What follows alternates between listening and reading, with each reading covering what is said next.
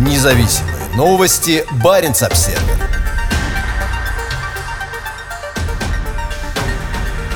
Осужденный российский историк получил премию имени Сахарова.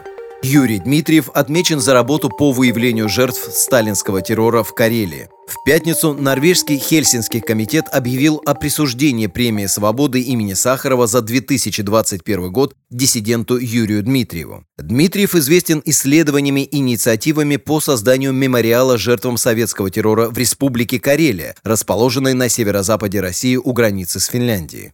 Юрий Дмитриев вернул человеческую ценность российскому государству. Он противостоит прошлому и дает новое видение будущего, которого нет у нынешнего режима, сказал Баренц Обсервер генеральный секретарь Норвежского Хельсинского комитета Гер Хёнеланд.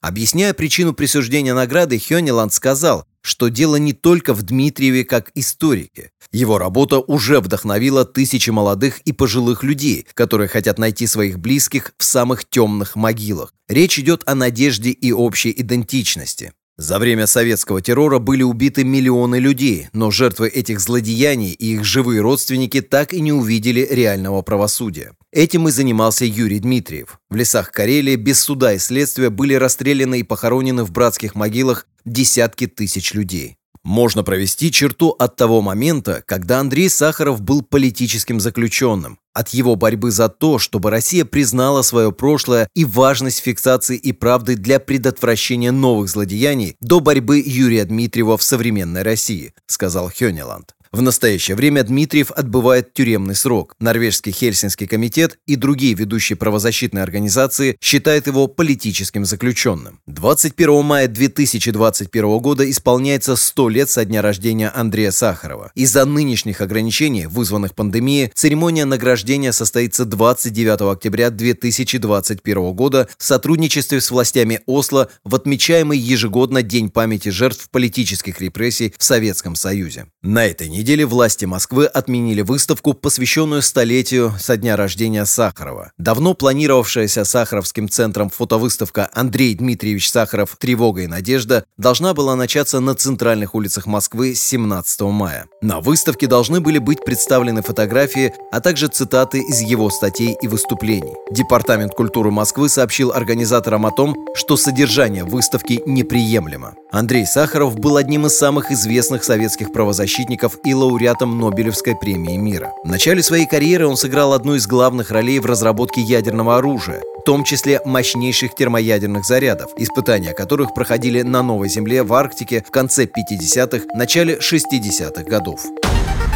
Независимые новости. Барин обседный.